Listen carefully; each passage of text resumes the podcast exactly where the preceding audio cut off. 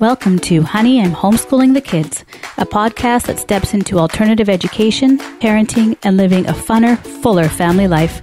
I'm Robin, home educator, unschooling mom to two funny, eclectic kids, and we're here to create a space for families to listen, connect, learn from others, and be inspired. Join us every two weeks to hear interviews and tips from experts in learning, education, and parenting, and stories from families that are playing full out in the arena of life and education world schooling, unschooling, alternative schooling, homeschooling, or just creating a whole new style of learning.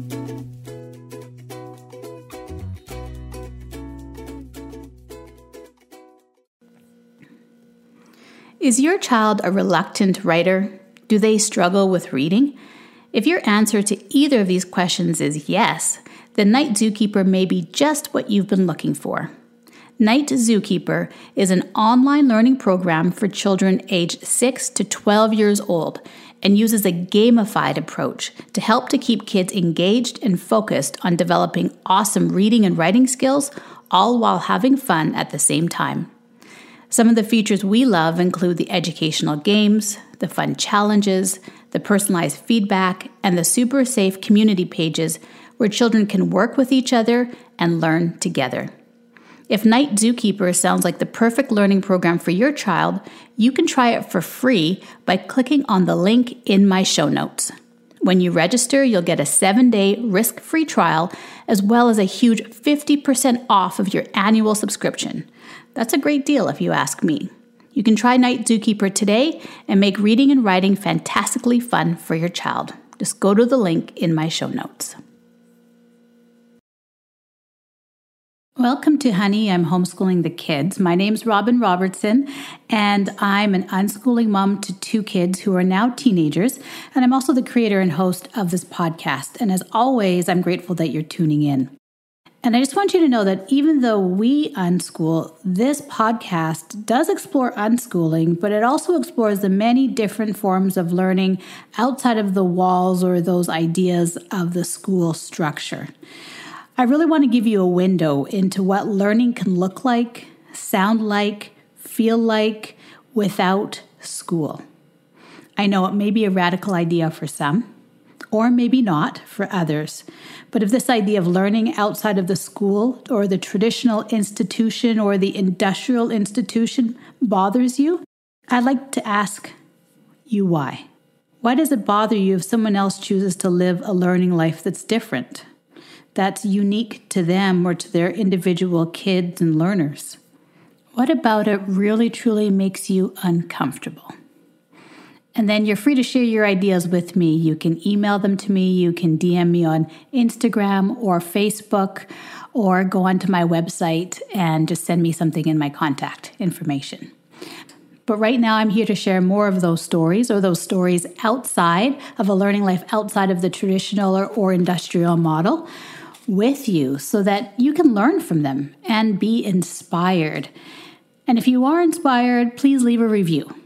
That really helps this podcast to get seen and noticed, and just is a great way to support the work that I'm doing, that we are doing, that we're building all around us. And if you're also looking for further ways to support this podcast, then join my Patreon community, patreon.com slash honey I'm homeschooling the kids, because not only does it help to support the podcast so I can continue creating more episodes, but there's a lot in it for you.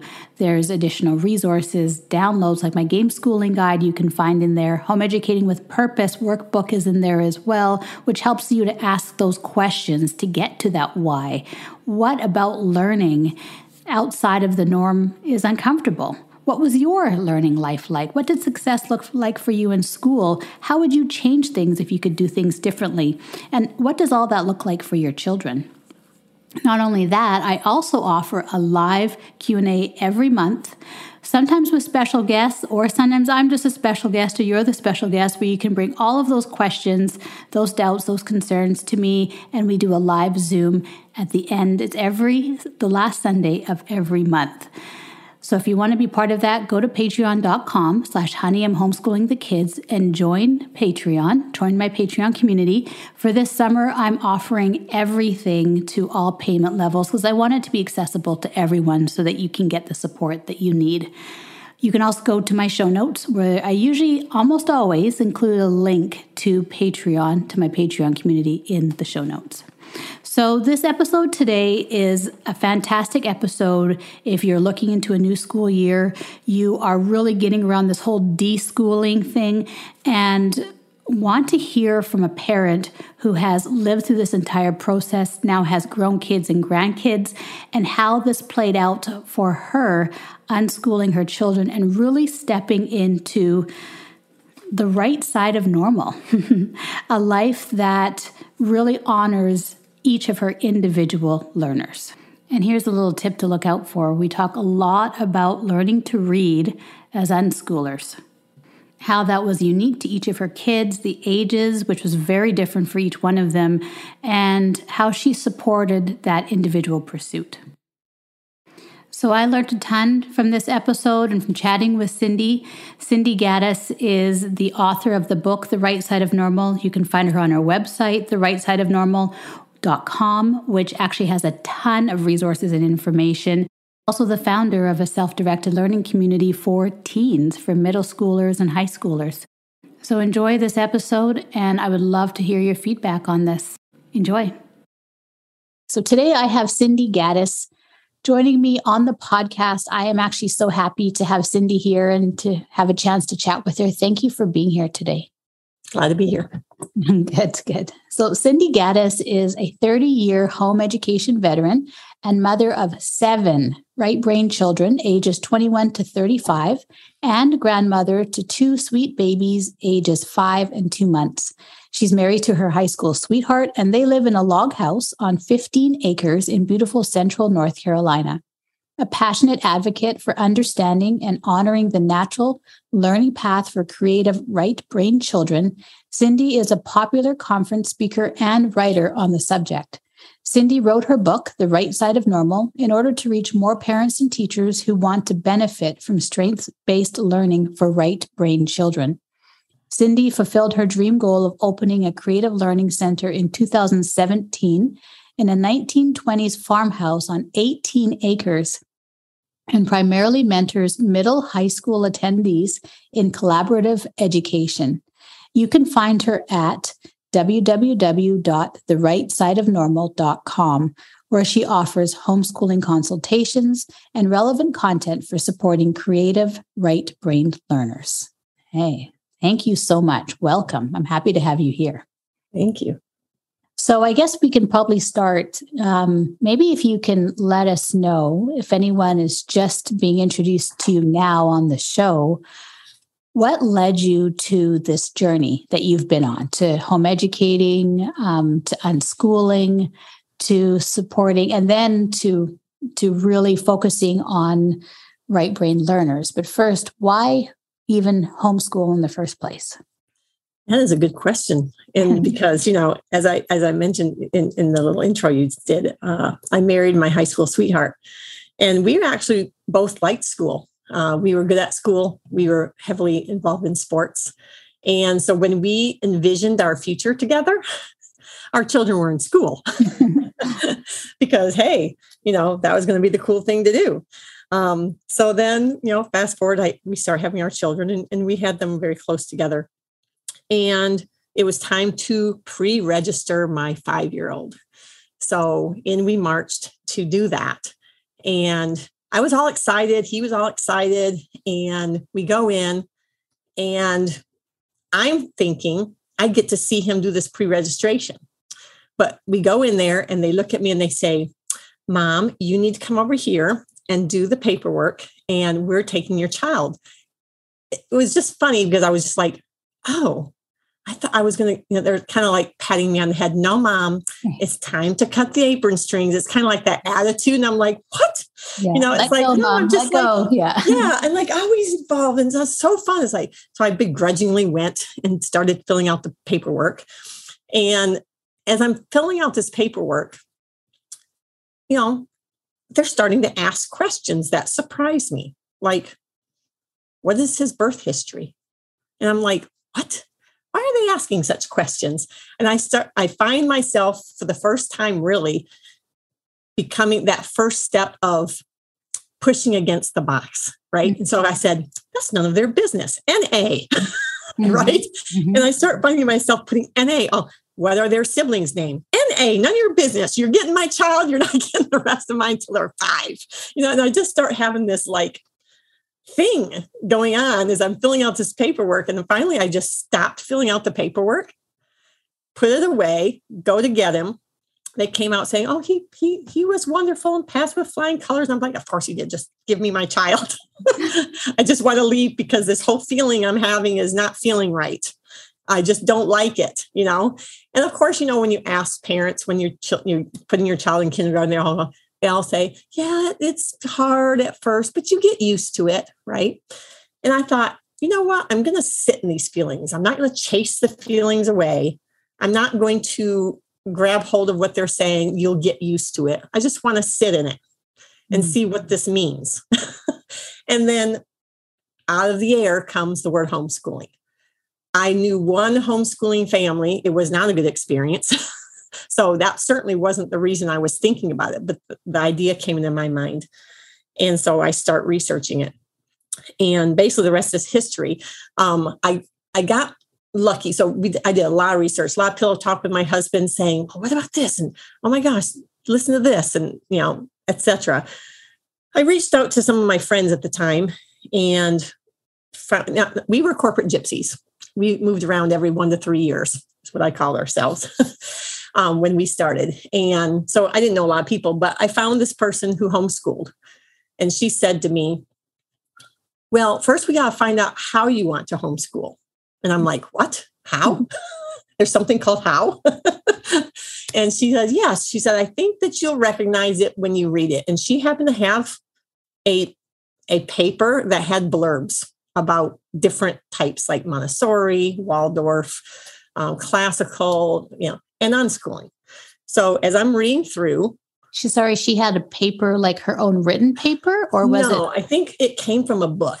Okay. And I don't know what book it was. Okay. Um, so I'm reading through these blurbs, and when I get to unschooling, I'm going, oh, that's what we're already doing. Let's that's that's mm-hmm. what we're doing. So let's just keep going. And she goes, Oh, good, because that's what I am. So that'll make that easy. so unschooling came into our lives and really that's exactly true. My my first is a classic wonderful meant to be unschooler. He was always into his projects. He always had serious interests like christmas was super easy to buy for and so yeah. were his birthdays. Like he just he was all about whatever he was all about. Yeah. And so frankly at five i'm thinking you know he's just getting fun you know why yeah. am i going to send them away? So let's try this out. And but you know what's funny is we really had been unschooling all the way up to then. And right when it was supposed to be school my little left-brained liking school mentality kicks in. And now i'm eight months pregnant with number four. Okay. So due in september. So i thought in august i'm going to go ahead and get started and get everything planned out and get us, you know, going so that, you know, we have a rhythm going before the baby comes. And I start with school at home. I mean, I'm really, I'm reading totally it. normal. Yeah. right. It's like, it's, it's like you lose your mind. Like yep. you're, you're doing what you're doing. And then at five, you're, you lose your mind thinking it has to change. And of course, he was having none of it. He he lasted two weeks and was just absolutely refusing to to go along with my plan.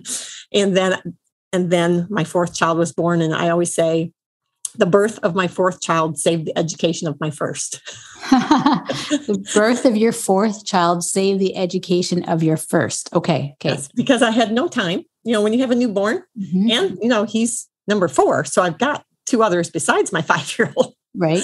You know, I'm full time taking care of this baby. So I'm just watching, right? I don't have time to interfere. And uh, continued as we were doing. And I learned so many lessons that first year. But that's how we got into unschooling. Okay. So I want to know first, what are some of those lessons that you learned by just observing? Oh gosh. I, have I've even labeled them. Okay. So we have the snake lesson, the snake story lesson. Okay. So we had done a little unit study sometimes and he liked them. And but it was very casual. And he said, I want to do a snake lesson. and I didn't couldn't find a snake unit lesson. So I thought, well, I'm going to try my hand at doing my own. And so let's go to the library and we're going to get all the snake books we can find and everything that all the snake books we have at home and we're going to gather to, together. But because again, I was raising four children, mm-hmm. I had it took two weeks for me to get this unit study together. And in the meantime, he's looking at all the books and well, he's asking me questions. Yeah, well, from the library, right? Okay. They're at my house. He's right, looking okay. at the books. He's asking me questions. I'm answering them. He's not a reader. Um, and so when I say, okay, we're starting Monday, he was so excited. He comes running downstairs, and I'm going, all right, here's what I'm starting with. And he looks at me and he goes, I already know that. I said, okay, well, let's go to the next thing. All right, I'm going to talk, talk about this. His face falls. I already know that. It's like, well, dread it. What don't you know? Here, here's my lesson plan. what don't you know? And he had a few craft things that he thought was going to look interesting that he'd like to do. But then as I'm talking to him, I noticed that he knew everything you never wanted to know about cobras and pythons, but he didn't know things about rattlesnakes and pit vipers. So I said, How about we do those then? He goes, No, thanks. I'm not interested. and I'm like, Listen, kid. In my mind, I'm thinking, Listen, kid. I just spent all this time preparing this lesson. You're going to listen to this lesson. But a thought came to my mind. I thought, let's let's do that. It became flipped onto me. I said, let's teach him one thing about a pit viper. Why is it called a pit viper? So I taught him about why a pit viper is called a pit viper. And he said, fine, went on his merry way. Asked him later the day, why is a pit viper called a pit viper? Couldn't answer me. So I retaught it. I asked him again several days later, still can't answer it. And this goes on. And I realize in that moment, I can sit there and plan and plan and plan, or think I'm going to teach and teach and teach. But if he's not interested, he's not going to retain that information. Mm. And what was really cool is I'm telling this story 10 years later, and he's like 14. And and the the people who are listening to my story say, Well, does he know where the pit viper is now? and I said, I don't know. Let's go find out. so I go ask him, you know, you know, what's a pit viper? And or yeah, I went and told him, and he said, and he listened to what I was saying because I think I was telling the story, the Reader's Digest version of the story, and telling him what a pit viper was. And he said, Mom, I think a rattlesnake is a pit viper. You've got that wrong. And and I go look it up. Sure enough, because I said rattlesnakes and pit vipers, right? Right. And a rattlesnake is a pit viper. And I'm thinking, see, he knows more right. than I do. He ended up figuring out, right, when he wanted to. And he right. still knows more than the teacher does. Right. So that was one huge lesson. And it really just backed me all the way off because I'm thinking, I don't have time. I don't have time to prepare these lessons when I've got, when I chose to have this many children together for it to just not matter. Right. So that was a huge one. Another one was he came to me and he starts telling because he loved dinosaurs and he starts telling me about how dinosaurs are either they're bird boned or reptile boned, something along those lines. I'm thinking, how do you know that? Because again, he doesn't read. And he goes, Well, these pictures were showing it in this book, and I just assumed that, da, da, da, da, and starts telling me what he's just gathering from mm. just the pictures alone. And I'm like, Wow, see, give them more credit for being able to be inferencers than thinking that they need direct instruction as long as they have resources that they can make sense of which you know since he wasn't a reader a lot of these visual materials he really really enjoyed. So those were some of the big lessons. Okay. Um and you know since you you've mentioned this, and I know this is a common question, and I know you get this question as well too. Maybe could you just share quickly um, your like because you said he didn't know how to read. You know, reading is something that comes up with uh, about questions with unschooling parents about how they learn to read, when should in quotations should they learn to read. What are your reflections on that after seven kids? Well, you know that's that's that's a big question that i am passionate about because it really does fall in line with the right brain left brain stuff um, when I came, listen, the thing is, I was a big reader. I was a big reader growing up. So, of course, my goal was I wanted all my children to love to read, right? Right. And you'll hear that from other readers. Yep. Um, and there's several things I learned in that in that way of thinking. First of all, I started understanding that we call people bookworms or readers who are mm-hmm. pleasure readers. Often if if someone's always pleasure reading oh man they always have their nose stuck in a book right?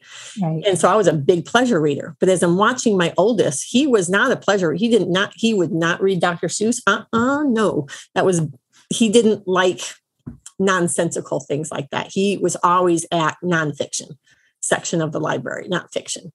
And so he was just like a, a realist and so he was a, an information reader he was always in the book it was always for information and then my next child, my daughter, was the, the typical re- pleasure reader, and she read lots of Dr. Seuss, and that's how she learned to read for herself.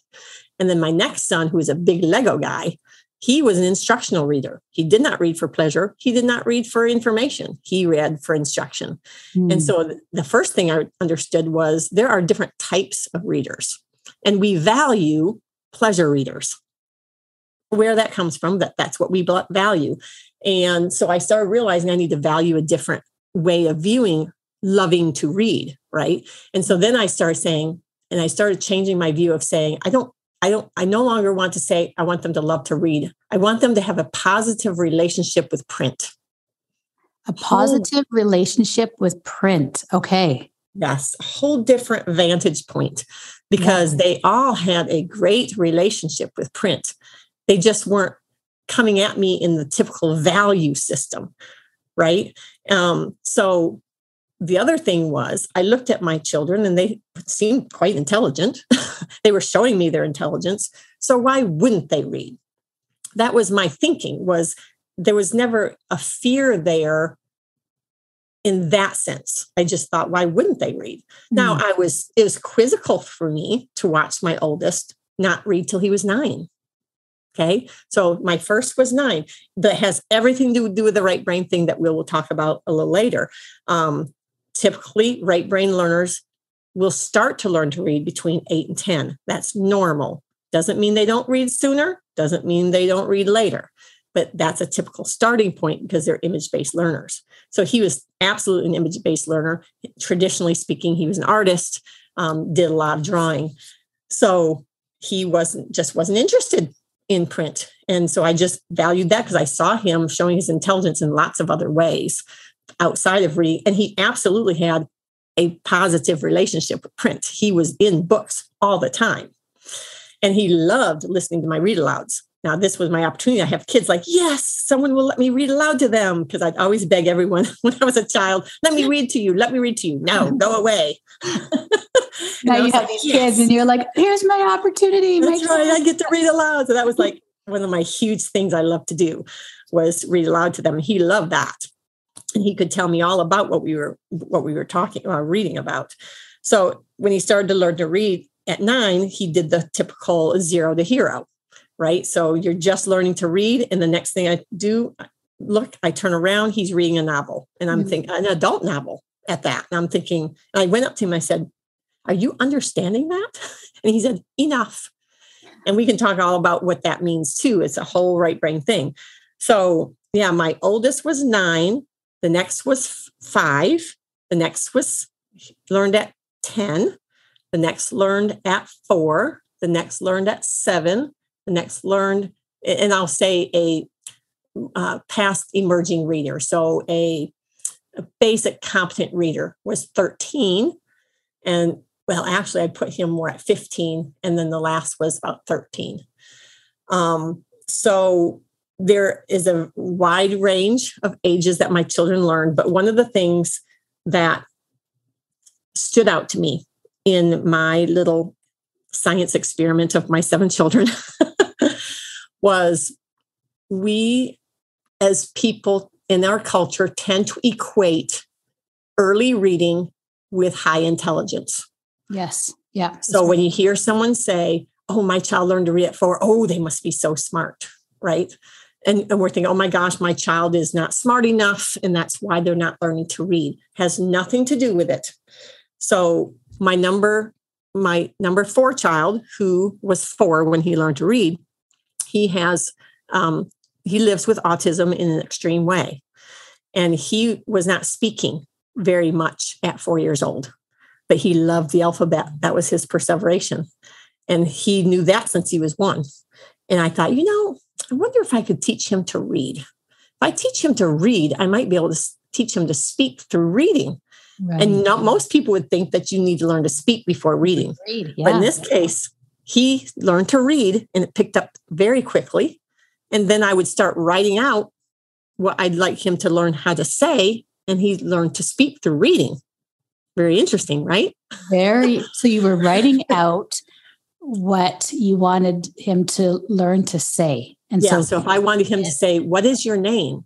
I would right. write, My name is Adam you know, and he write read it. My name is Adam. Oh, okay. Very um, interesting. Okay. Right. So and, and he loved those. He loved to match that up. He'd love to match the question up with the answer. He loved matching. It was like a thrill for him. And that's why how I taught him to read was matching uh, a picture with a word, picture mm-hmm. with a mm. word. Um, and then we just started going from there. And then, of course, we talked about my nine year old who had an IQ that was gifted and yet he learns to read at nine. And then this four year old who has an IQ in the mentally retarded section in the zone learned to read at four. So it just became this very apparent, easily identifiable fact that learning to read at what age has nothing to do with your IQ or your intelligence. It has to do with your the way you learn to read. So he was it was a perseveration for him. He loved the alphabet so much, so I, and he loved to match, so I could put that together. My older son, he was an image-based learner. He needed to create a library of images before he then could use that to translate and decode later, and and and he did. So and and then my third child, who was ten, he is that Lego builder. Lego builders tend to be very spatially gifted. So again, words and two dimensionality was not a thing that was of interest to him. So he didn't go into that until, again, with the right brain scope and sequence. Um, at the latter end of that eight to 10, and I find builders builders often can be a little bit later on that scale of learning to read. And he learned to read with Bob books. Mm. So it's like everyone was a little different in how they came to it. Right. Okay. That's fascinating. Okay. Okay. One quick question. If you can clarify, you've used the word with your son who has autism, the word perseveration. Mm-hmm. Can you? I'm I'm unfamiliar with the definition or meaning meaning of that in the context. Can you explain that to me, please? So, in the autism world, one of the um, criteria in which you are going to be able to be diagnosed with autism is what they call a perseveration or an intense interest in a lot of times parts of things, um, unusual things like um, some of the things that uh, a lot of kids with autism like are ceiling fans. Mm-hmm. Um, they like uh, vacuum cleaners. Mm-hmm. Um, my son liked steering wheels for a while. I, I have three children diagnosed with autism. Uh, trains are an interest, schedules, um, things like that. So now in the unschooling world, because I'd been unschooling three or four years before the first diagnosis of autism hit our family. Right. And it was very useful to me because what I did, of course, it's an interest, an intense interest. Now, sometimes it seems unusual in how they interact and relate with it, but you can then take it. What I decided to do is say, okay, this is their interest. And I'm just going to help them see different ways of viewing that interest and keep expanding that interest instead of saying it's a negative thing, which sometimes mm-hmm. it's viewed that way.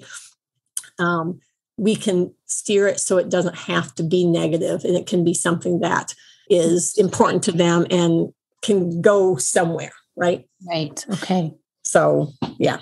Okay. Thank you for clarifying that. I appreciate. Okay. Thank you very much. Okay. So then, can we get into right brain, left brain now? Because I think it's absolutely relevant. Yeah. Um, and you speak on it so well and clearly. So let's dive into that. okay. um, what What do you mean? First, like What do you mean by right brain, left brain? All right. The first thing I don't mean is that we don't have a whole brain that we use. right. um, in the professional world, some years ago, maybe in the last 10 years, um, they've decided not to use that label anymore. So sometimes people won't even listen to me because I'm using old labels. Right. Um, but and and it's only because people were overgeneralizing and saying, "Oh, we use our whole brain." Of course you do. You can be right brain dominant or left brain dominant, but the reality is they are aware that different parts of the brain specialize in different uh, strategies and skills. And there's also what I found is a an identifiable set of traits that go with people who prefer to process things through the right side of the brain and those that process through the left side of the brain. Um, just a quick example that might make it even more clear is when they've done, now that we can do brain scans and everything, mm-hmm. when they have hooked up what they consider good classic readers, the left side of the brain lights up the most with just some on the right side of the brain. Okay. Okay. But when they take dyslexic people and do the same thing, most of it lights up on the right side of the brain and just a little on the left. So of course that's why they're saying some that's what's wrong, quote unquote, with dyslexic people. What I see with dyslexic people are these are right brain people tried to be being shoved into a left brain scope and sequence, mm-hmm. and it has not valued and given um, space for their natural path to learning to read. So therefore, the brain may have mixed things up as they were trying to figure it out. Um, and that's why I have to say this as loud as I can because behind every learning disability label is a right brain dominant learner. And that's got to be a red flag to us to say, why wouldn't there be left brain dominant people who are learning disabled? Why is it only right brain dominant? Why that is, is because right brain dominant people don't fit the scope and sequence found in school, which favors left brain learners. So they look at these children who say, these are intelligent people who are not learning in this environment. So something must be wrong. Right. So we need to now decide what it is so we can pull them over and do something different. So if my oldest son had been in school being a gifted person, he would have probably been labeled twice exceptional. Right. Twice exceptional means, wow, you're gifted, but you're not learning to read yet, right? What's wrong? So you must have a learning disability, which is not true. um, and I'm not going to say that there are no such things as learning disabilities, but I think that they would be greatly reduced if we understood the right brain natural learning path and valued it. Right. They wouldn't, if we understood that and also, and then supported the environment for that learner. Right. There wouldn't be a need to, right? They, we, we right. wouldn't have to classify them or categorize them or say anyone is less than or more than. Everyone right, because when my son learned to read at nine, and in a few years, he was a very competent reader and had no issues whatsoever. But if he had been put been in school, that would have been a big problem.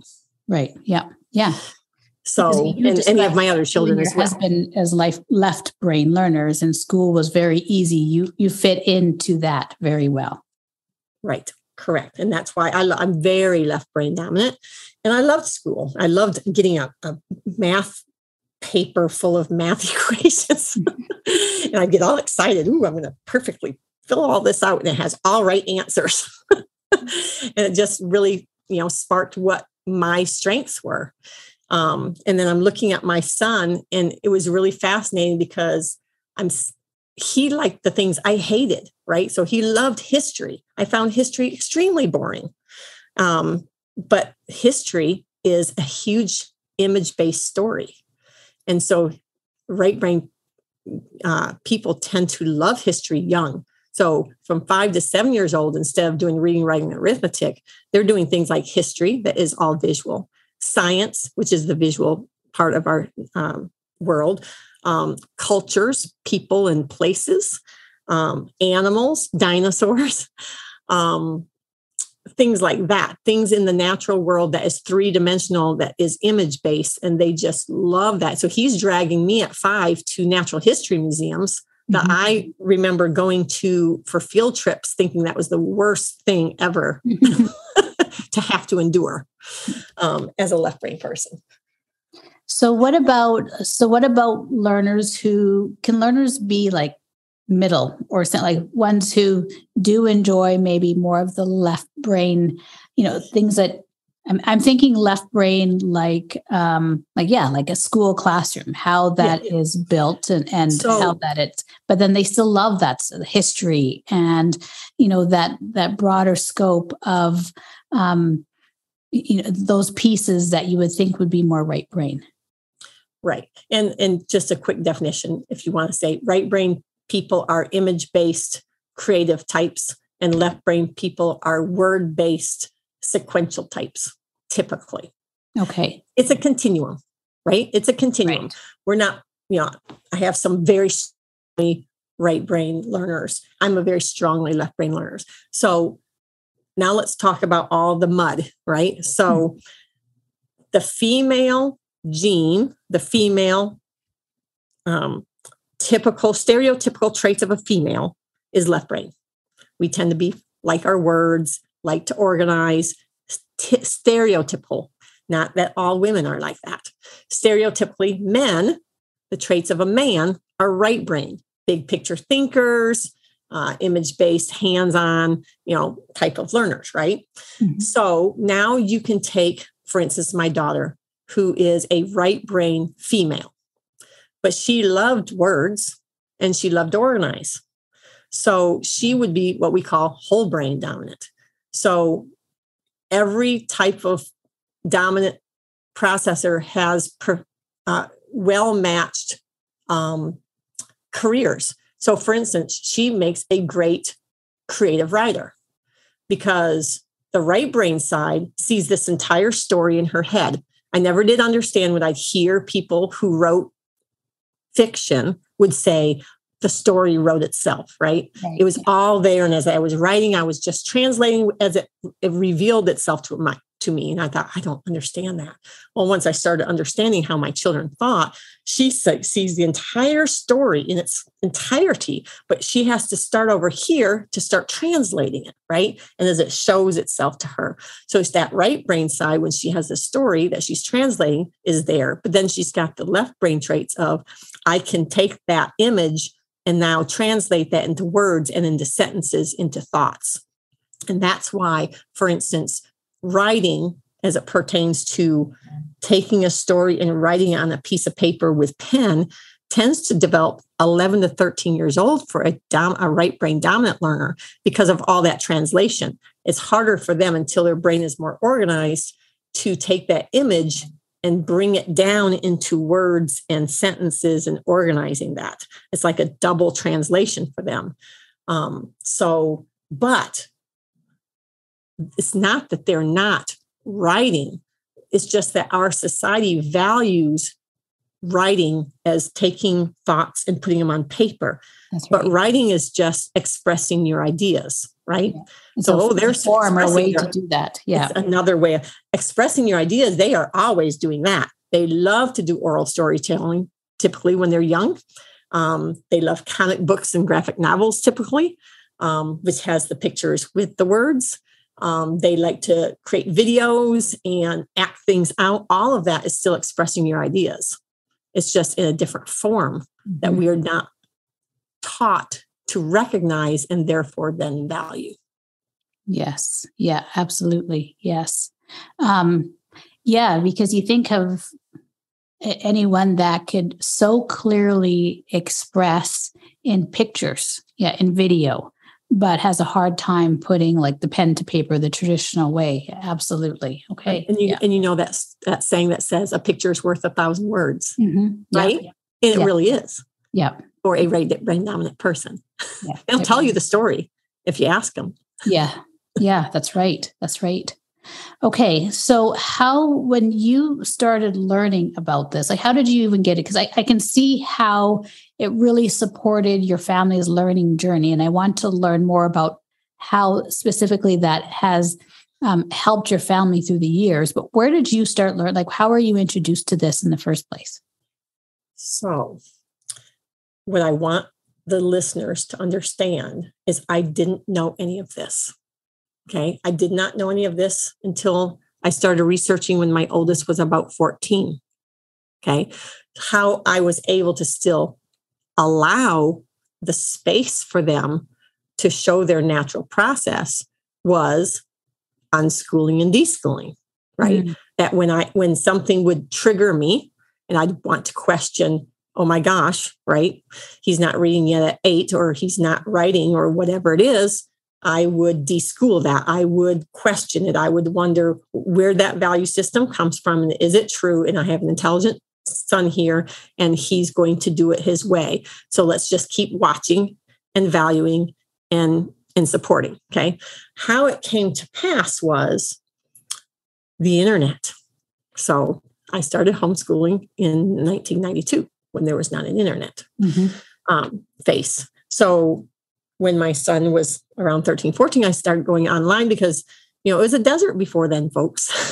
it was really hard. We had to really work hard to get together. Yeah.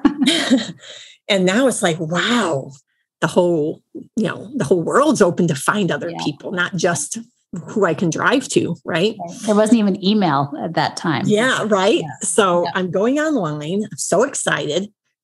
And I start hearing people talking about their children that sounded a lot like my children, but the the description coming out of their mouths were resistant, learning mm-hmm. disabled, problematic. And I'm thinking, whoa, whoa, whoa, wait, hold on, pump the brakes. I'm hearing when they're describing them sounds like my children, but they're not viewing them the same way I'm viewing mine. Right. What's the difference? What's going on here? Now you've got me intrigued. Mm-hmm. Mm-hmm.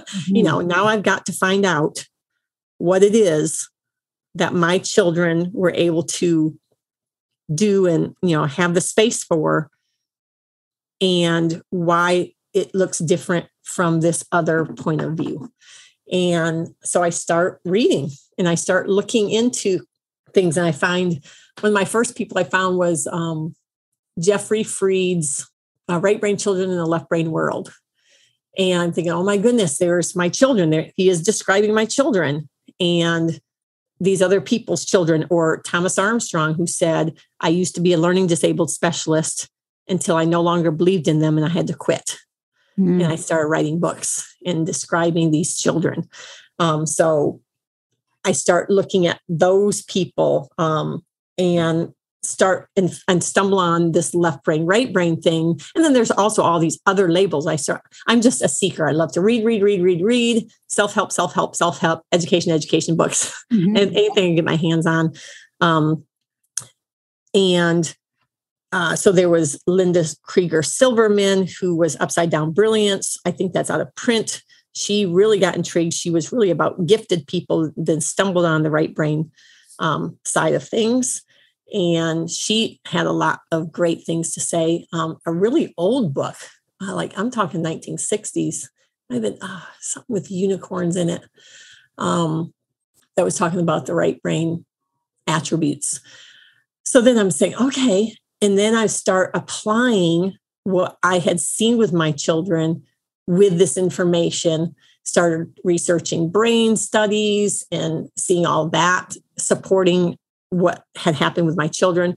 But what became really important to me as I discovered this and I start writing everything down and translating what I saw, remember what my children had been doing. And Jeffrey Freed's book, or even Thomas Armstrong's books, they recognize that it's a left brain school. Mm-hmm. So their books often tell you tricks or strategies to help your right brain child fit in the left brain world. Right. So let me help you have your right brain child learn to read earlier or know how to spell better, etc. because you have to make it in this school. Right. It was really, really important to me not to do that in the book I wrote. I wanted to say, if there were no school, if there were no comparisons, and I just got lucky, I'm just going to tell you, because I had my fears and all that stuff, like all y'all. I just, I was outnumbered, first of all. and I had my thinking from my childhood. I was, I was always a seeker. So I assumed my children would be seekers. So it didn't, I, I, I came from the assumption of they will learn if given enough time in the right environment. So I did get lucky to have this environment that was not um, messed with in our value system from school. And I wanted to translate that to help people say, look, if you can create this other environment they flourish just the same way as these other children who are left brain dominant do in school. Mm. You just have to view everything differently. So it's really deschooling on crack. Right. I love or that. Maybe deschooling or maybe crack. it's a shortcut to deschooling my book is because I tell you as a left brain person to other left brain moms or dads who are homeschooling their children why they see what they see because sometimes when you, they get that why they they worry less. And then it makes more sense to them like oh that's why they're not reading till eight or nine? Okay let me breathe. And now she's telling me what i can be doing at five six and seven instead? Okay let me breathe. You know i can do that. She's telling me why and now i can embrace pushing against that system mm. a little easier. Mm, that's awesome because you know it's hard for parents right? When mm-hmm. everything around you is the opposite. Everything around you essentially that says that their your children are learning well or not well based on that left brain idea those criteria that um yeah is not for everybody right? So so yeah so having deschooling on crack i love that. And the why and being able to look at it and relax and not hold that fear and tension which then trickles down to our kids right? And our and our learning environment. And then you know having other tools as well to help you through that. So could you give me an example of something that you share if you have a child who's reading later who is right brained and what kind of tools that you or uh, things that you would say that you could support when they're younger? Can you give me an example of something like that? Yes. And and i pretty sure I've got different things at my website too when people want to go back and look at yeah, that. I recommend going to Cindy's website. It's a fantastic resource. Absolutely. So, five to seven years old, um, we all operate in our strength. That's you're too young. You're you're you're just getting used to your brains or operation systems, and you have your strength things. And so their strength thing is imagery. So picture dictionaries mm You know, mm. they they are gonna they they're gonna look at all those pictures. Um, any pictorial oriented books there are so many now. It used to not be like that. And they in the 80s and 90s and it became very popular like eyewitness books. Um, that was my my science core for a lot of my kids was eyewitness books. Um, anything uh, atlases um, that's how he learned all about all his animals. And then in association, all of his continents and countries right. is those atlases. Those are great visual imagery based books that they're going to start collecting images, reading out loud to them, or audiobooks. Because even if they're not reading, what you're doing is when they're hearing, you read out loud, they are translating those spoken words into images. And that's going to be highly important when they learn to read, because when they read, they are translating those words into images. So you're already giving them practice in how to take words and throw them into images, right? Nice. So they can be very excited about um, being read aloud to. And but remember, they won't be looking longingly into your eyes. They will probably be drawing or doing some Lego or doing some other right brain activity because why they do that is in order to listen to a left brain activity, they have to turn their right side of their brain on. So they turn it on by doing something creative. But it can't be so creative that they get zoned in right? And get into flow because then not, they're not hearing now what you're saying. Right. So it's something light, if you would. Um, and so I got used to that because at first I'm thinking, oh, look all these children not paying attention to me. Right. You're not listening. oh, they were paying attention. Right. That's right. They were paying attention. Um, and so I just had to go past that. Um, that's a lot of the things you're doing. All the three, just getting them out in the world, um, hands on visual imagery. And so they're uh, what I call amassing a library of images during five to seven years old. So that when eight to 10 comes, they're ready to start. Um, and, and the brain shifts. If you do any of brain research, eight to 10, they say you should have no formal academics before the age of 8 mm-hmm. Every brain research from every angle supports that. And yet we do not value that in our culture. We just keep thinking it's supposed to be sooner, sooner, mm-hmm. sooner, but yeah. nothing actually supports that. Right. So eight to 10, their brain does a little integration. They're going to say, Oh, I'm starting to get, you know, I got my strength down. Now I want to pull in this other side and work a little bit better with that. So I'm ready to do some words. So that's why you'll see them be very interested in comic books or graphic novels or turn on that closed captioning on your TV set or the video games. A lot of them learn to read through video games because why mm-hmm. all of these? Because they all have images that have already been translated so they can focus on the decoding. Right. It's just it's it's a scaffolding for them.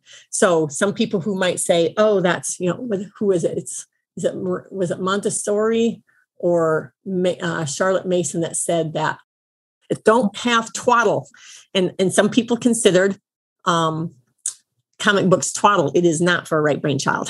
Right, right. that is a core source of great um, learning to read information. That's why my one son liked Bob books because it has the he liked the line visuals that were kind of humorous. Um, right. He got the humor, and then it had the little lesson with it. I frankly I didn't think he was going to end up reading after that. I thought that was going to be like just a very first step thing, but he kind of took off after that. Um, but yeah, I, I remember. Yeah. I don't know if did you remember those other ones? Um, Captain Underpants. Yes. Um, some people go, "Oh, I can't believe it wants to read that," but they I love know, the humor. Ours were worn out. Yes, the pages were worn out. Like another one that's really apart. popular with right brain children are um, the Magic Tree House books. Oh, okay. Yeah, because there's yeah. the Magic Tree House, history and story. Yeah, Captain Underpants. Yes, and you know the story of that author is that he was absolutely right brained. Yes, that's right. Yeah, that's right. He tells that story. Absolutely. Yeah. Calvin and Hobbes, very, very popular with right brain people because Calvin is definitely right brain. Mm, yeah, that's right. So so with imagery, then I'm also thinking, okay, well, things now with um, the internet and videos and YouTube mm-hmm. um, and things like that would be ideal, right? Because ideal. That is video and imagery. Like you have that at your fingertips. So much Absolutely. video and imagery. Right. I mean, and you don't need reading to learn anymore. Right. The internet gives you a vast assortment of ways to learn now. Yeah. Without. Yeah. But we have to reprioritize our value system in order to to go there. Um so it's just it's our it's our work to do. Um so yeah. Okay okay. Um i love that. Okay. So so when did you so you said so i'm trying to think so your oldest was about 14 when you started learning this. And and then now I know you also support other learners that are not your children. Right. Uh, so do you incorporate this? Can you tell more about your community that you have as well and, and supporting young people in that too? And, and how do you incorporate all of this into your learning center, into your community there? Right. You know, what's interesting, Robin, is that it's actually not about taking this information and applying it. Mm it let's go back to deschooling on crack. Mm-hmm. it opens your mind to allow anything to happen. Right. And now you have the somebody made you feel warm and fuzzy about it by giving you the whys. that why it might be seen in this section of people who learn this section of ways. So when I have this school, it's like it's self-directed. So it, it still goes back to unschooling principles. The unschooling principles is why my children didn't have the learning dis- dis- disability labels and were happy and joyful learners, and the others weren't, because I did the work of questioning and allowing whatever they were doing to be valued. That if they were doing it, there must be value. I remember my daughter would reread and reread books like a hundred times. 100 times, I think she read the American Girl series mm-hmm. each. And I remember thinking, should I make her go on? Should I make yes. her not read these anymore? You find something else and try and force yes. it. Yeah. Why is she doing this? But I thought, you know, who am I to say that she can't do that. Now, what's really interesting about right brain learners, and once they got had a voice and they could start sharing because they could now verbalize once they were teenagers what their process was. Because when you're young, it's really hard for them to verbalize. Yeah. You know, you're asking why they don't know; they just are doing it. Yeah. just yeah. they're just drawn to it. They don't understand. But they said every time they reread, they added visual detail to the okay. imagery they created. Mm, See, okay. when I read, I feel I feel the characters. I cannot see characters. And so to reread is just feeling the feeling all over again. So I don't see the value in it for me. So I I, I have never reread a book. it just never, never ever. Maybe once or twice now that I've got my kids, because you know I read aloud to them, and I now want to re- read that, reread that one aloud to the next group of kids. Um, but for myself personally, I would not. Okay. okay. Even though I actually often forget a lot of the details, I just know how it made me feel. Right. Okay. And that that changed me. However, it was going to change me, and I can move on to the next thing that want, I want to change me and shape me. So it's just that's how I do things. And and the other thing is when Abby, she is a writer, and when she started to write in her teen years, she wrote at about the for the audience of the nine to 12 year olds. So the fact that she was reading and rereading books at that age group probably meant that inside of herself, she knew that's what she enjoyed right. reading. And now she wants to write for that audience. Right. So I thought that was, cool. Eh, but I don't know that until, right, they're grown. I have to just trust in that moment that there's a reason that she enjoys rereading and rereading rereading that those books. Um, you know, Cindy, this is so good to hear. And I hope the listeners, everyone that's listening, really takes the time to stop and pause and process that because that's so much, you know, so many of the questions, the worries about when are they going to read, especially if I'm not teaching them how to read. And usually when they're talking about kids reading and writing, it's thinking of it in the traditional sense. Like they have to sit them down with like workbook or phonics or something like that. And, and that's only how they're going to read.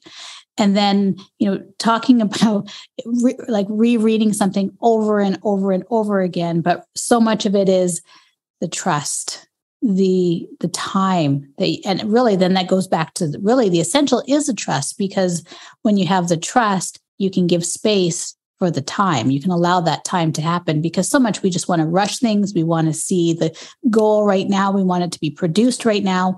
And then that will um, validate what we're doing that it's okay that we're doing the right thing that you know that that everything is going to be all right because then it still looks like left brain school. Right. And you know, it's not that I didn't offer things. Like for instance, the only one the only one of my seven children who learned to read on their own is my daughter. I she was 5, she did it through um the Dr. Seuss books. I didn't realize she had done it. All of a sudden I saw she was reading. Um, I would offer resources, but I didn't do it at five. From five to seven, I did not push any scope and sequence from school on my kids at all. Mm. I don't know why. I just knew that. Again, I didn't know that at the time. I, of course, I could apply that to my youngest children, but I just knew that they were young children and they're supposed to play. And I just called it old fashioned parenting. That's how I, I kept the fear at bay. I said, you know what? I kind of grew up being shoved outside all day and, you know, we had play kindergarten and all that stuff. And I turned out pretty smart. Right. so I thought, and my husband turned out pretty smart. So if I can give my children through seven, it's okay. They're going to be okay. Uh, I'm just going to call it old fashioned parenting and old fashioned uh, growing up. And that's what I'm going to sit on. Right? right. Um, and to allow myself that space. Sometimes you have to tell yourself the story you need to tell yourself. Right. to yeah. give yourself permission. Right. So that when people ask, Oh, I'm doing it the old fashioned way. Remember when they used to be able to play all, you know, outside and you know our grandparents played until they were seven they didn't go to school till later you know and they're all smart so that's what i'm doing you know sometimes you just need that story to tell yourself and anyone else who comes up so it was usually i didn't usually offer things until at least eight and then like for instance let's talk about my my third who did the bob books so at eight i remember offering the 100 easy lessons. And he just he just couldn't get it. And i'm thinking well i'm certainly not going to make him i'm not going to torture the kid. So okay i'll just put it away.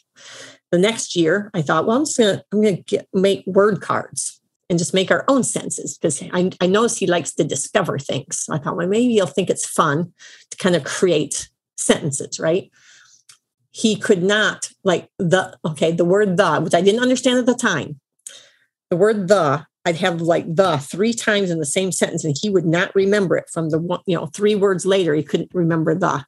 I'm thinking, what in the world? How can he not know the? Well, let me give you a little quick reason why. Remember, they're visual based learners. When they mm-hmm. first learn to read, they're going to learn to read picture based words faster than non picture based words. Right. So and the is not a picture. Yeah. Right. Yeah. So they'll read encyclopedia and not the and you're thinking, how can you read encyclopedia? Right. it's yeah. like 15 letters long. Yeah. That's just three letters, just three letters. but they will actually skip. Remember when my son said enough? Yeah. It's because when they first start to read, they may only read every third word, enough to catch the visual. Right. And in actuality, the, the most common way for a right brain learner to read is to skim read. They skim read off the top. So one of the great strategies, okay, not if you're left brain, I loved it. Read aloud in school. Who's going to read aloud? My hand was the first one up, mm-hmm. right? Of course, they would never call on me. and those poor boys would shrink in there. So please don't call on me, right? Well, because right brain learners often we'll skip those little words. And if you're telling your child to read aloud to you as proof they can read, and they either skip those words or don't constantly know those words, you might start spotlighting it. And when you spotlight it, it freaks them out because they weren't noticing until you spotlight yeah. it. Right. And quick example, my my fifth child who learned to read at seven, he just actually happened to learn. He was one of my only ones that wanted to read aloud when he was learning to read. He wanted to read aloud to me. And he starts reading to me. Again, I didn't know at the time yet still. And he's like missing these words. And I remember thinking, should I tell him? Should I not tell him? by that time, you know, I'm really good at the whole deschooling, you know, questioning, should I, shouldn't I? this, you know, so I thought, well, I'm going to try once. So I said, well, you, you forgot the the, and he kind of, and you, and you, the face, his face, like, what are you talking about? Mm.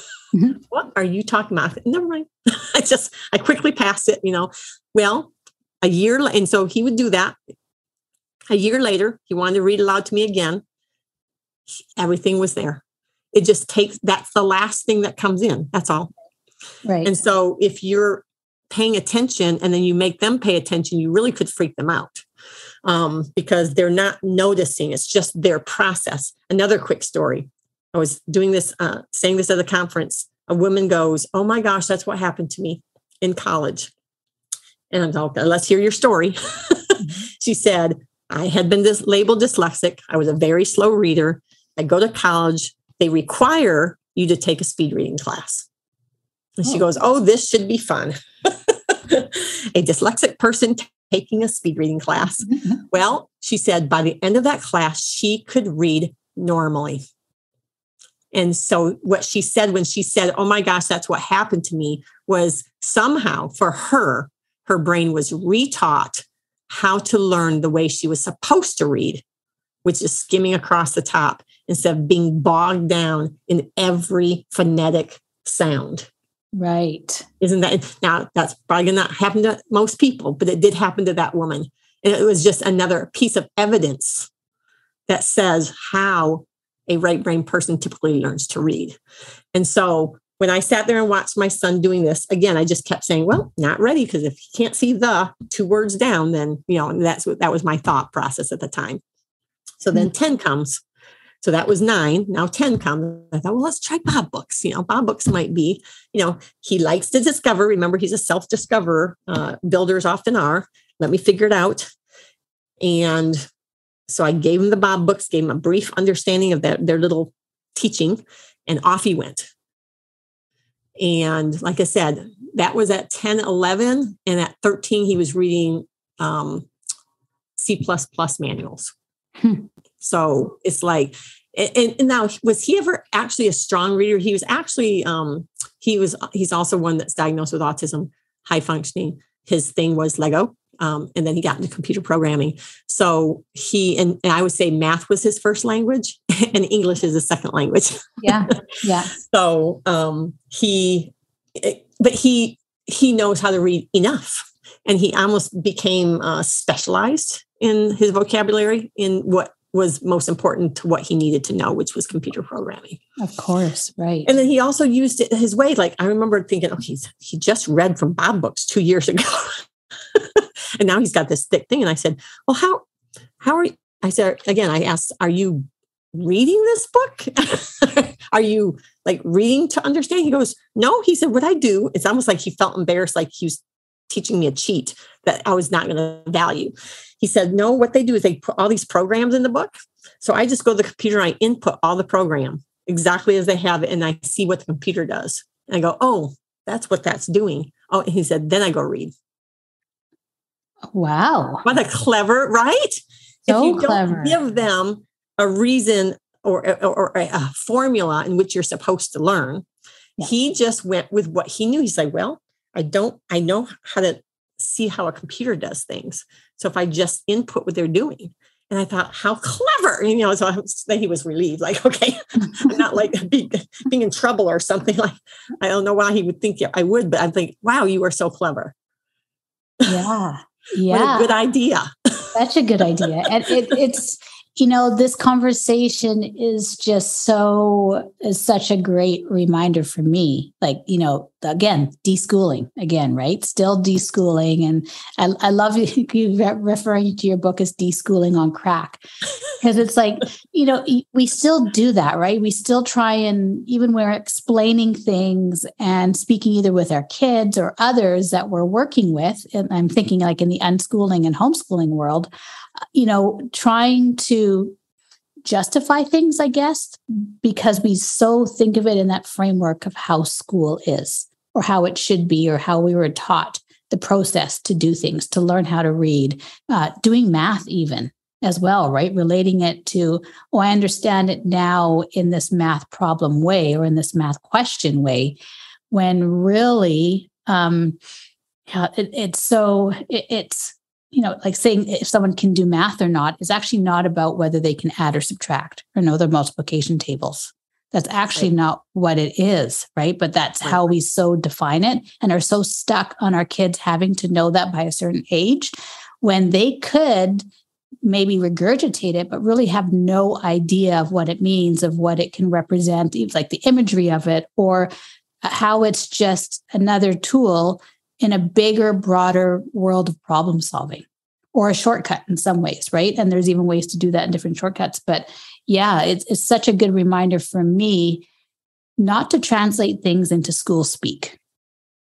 And that it's just, you know, that there's so many other ways in our world that unfortunately have been shaded over and then you know but like it, i think you know this work is to uncover to put the light on all of those things and you're really really doing that cindy so right. thank you so much yeah and, and to give some examples just right there i when i was writing my book and i finished it I shared with a few people who were working with me at the time. Uh, my neighbor, who is a successful home builder, he I told him what I was doing, and then he lowers his voice and says he drops out. He dropped out in tenth grade, and he was still carrying shame. Mm-hmm. He's a successful home builder, but he carries that shame. He said, "You're going to change lives with this book," because he recognized himself in it.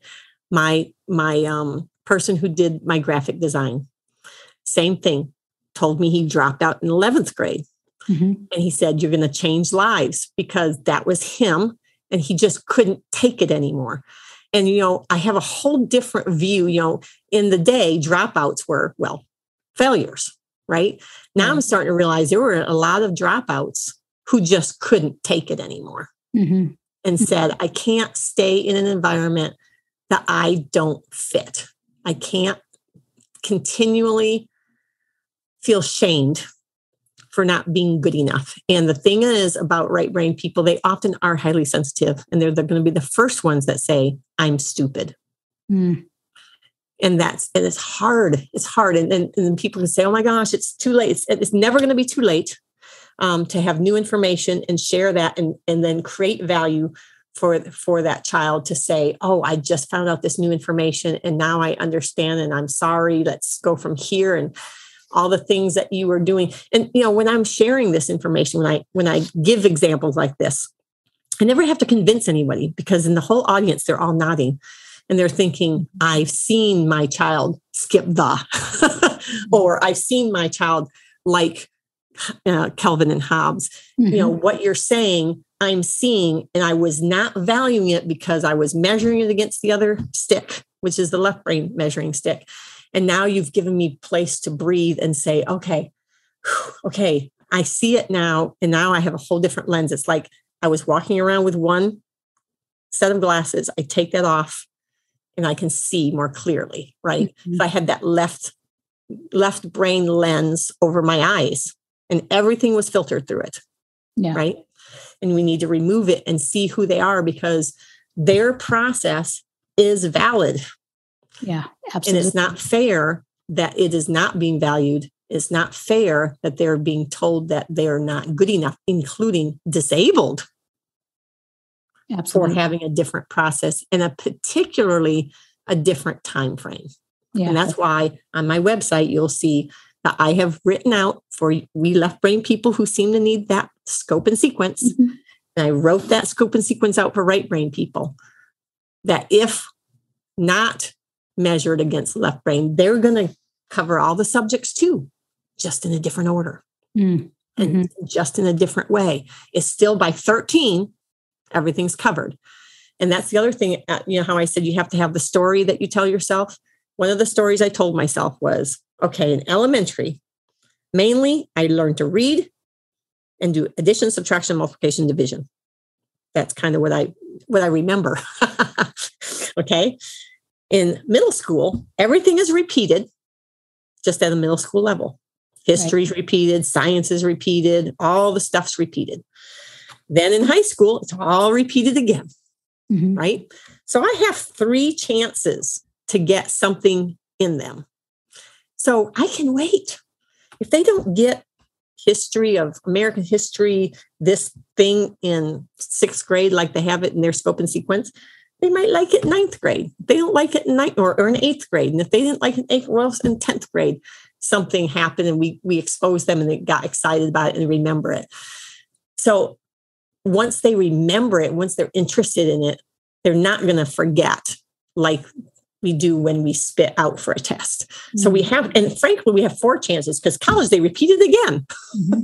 Uh, yeah. So my daughter never had biology. Five chances because then as an adult, there might yeah. be another spark where I think of how many things I've learned in my 30s, in my 40s. Yes, yes true. Well, you remember how much I hated history all through school. so then I was like, my son who liked it made me appreciate it, right? As an adult get to re see it through somebody's lens that loves it. And I don't have to have a test for it. right. Yeah. Yeah. That's right. You have that a different connection with it.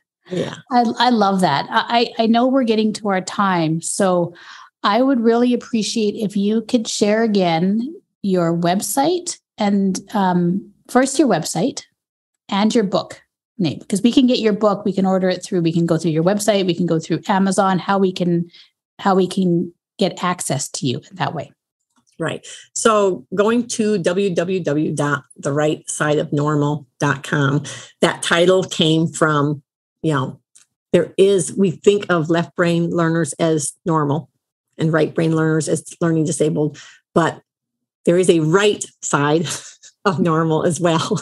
And and just a, as a quick thing, I feel all dyslexic people are right brain, but not all right brain people will be dyslexic. I feel all people who are ADD or ADHD are right brain learners, but not all right brain learners will be ADD or ADHD. So just because you're right brain does not mean you will be labeled learning disabled.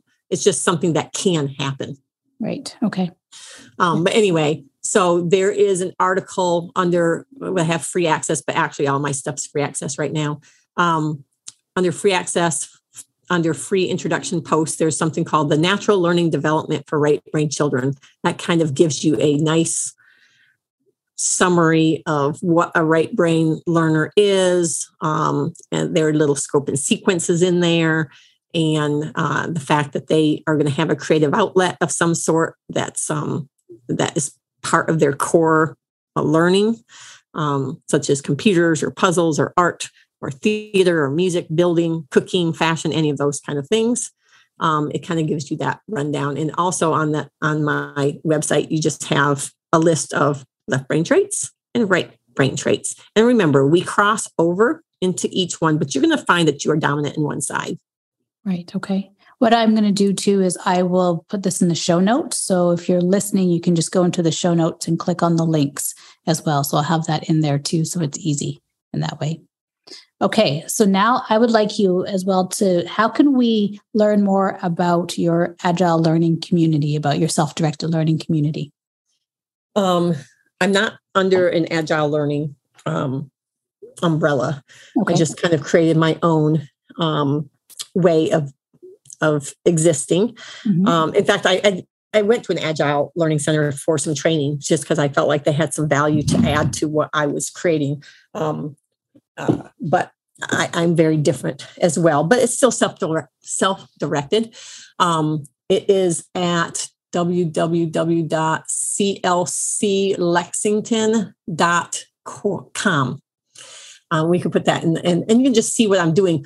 That whole thing has come about because I just wanted to be part of the people who want to offer another alternative to public education mm-hmm. that could be replicable, easily replicable. So frankly, I'm I just finished my fifth year. I need I want to put a packet together to support people opening these creative learning centers everywhere because I wanted to keep it small because you think about some of these other self-directed schools like the ALCs. Well, they're big. You know, mm-hmm. most people are going to go, there's no way. You know, yeah. I'm not going to do that. too but, daunting. But, yeah. Yes. But what I wanted to create was something almost like a daycare. There's daycares everywhere, mm-hmm. right? I wanted it to be that accessible that we could have. So I only have 12 at the most. You could have eight, you could have seven, however many you want to attend and whatever environment you want to put it in is viable. I just wanted more accessibility uh, in a price point that can reach middle class. And then if you have enough, I have enough I'm making that I offer usually one or two free um, attenders, you know, that can't afford it. I want to have a little mix there. Um, so that's kind of the big picture of why I created it. I still, of course, I love working with kids. and um, and I just decided to choose middle school and high school um, as my focus. Um, I've had interest from five to 18. I had my first graduate this year. Yay. She had been with me four years and actually graduated with me.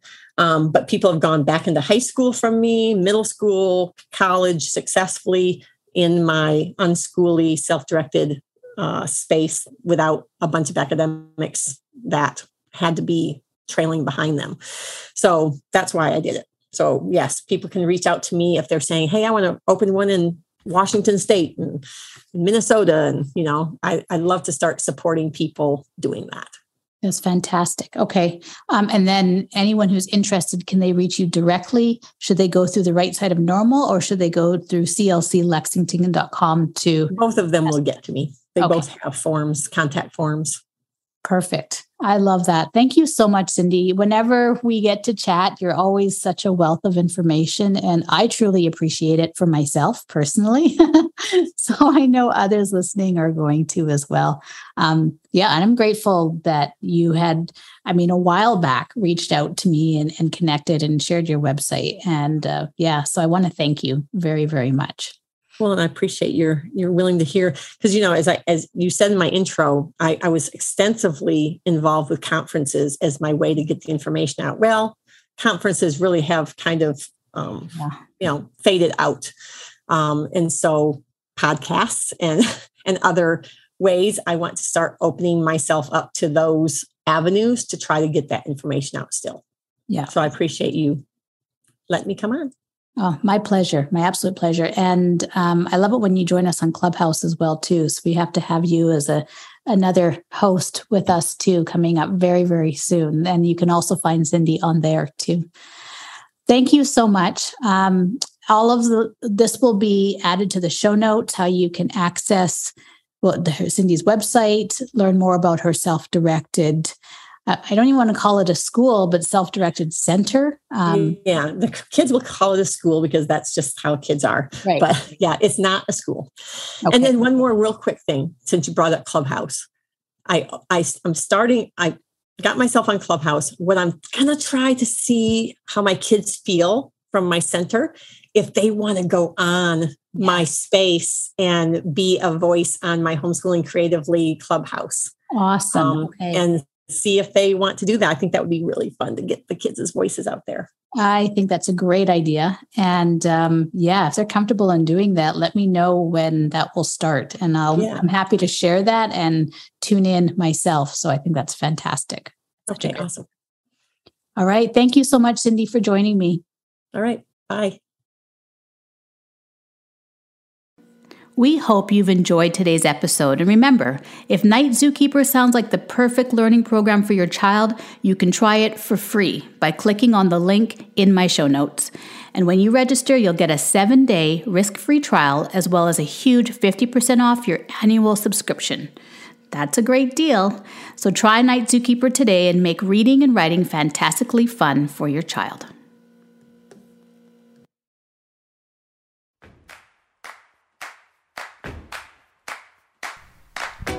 Thanks for tuning in today. If you enjoyed this episode, please share, leave a review, or comment. I'd love to hear your thoughts, ideas, and reflections on the episode. You can go to the website, imhomeschooling.com, or email me directly, robin at imhomeschooling.com.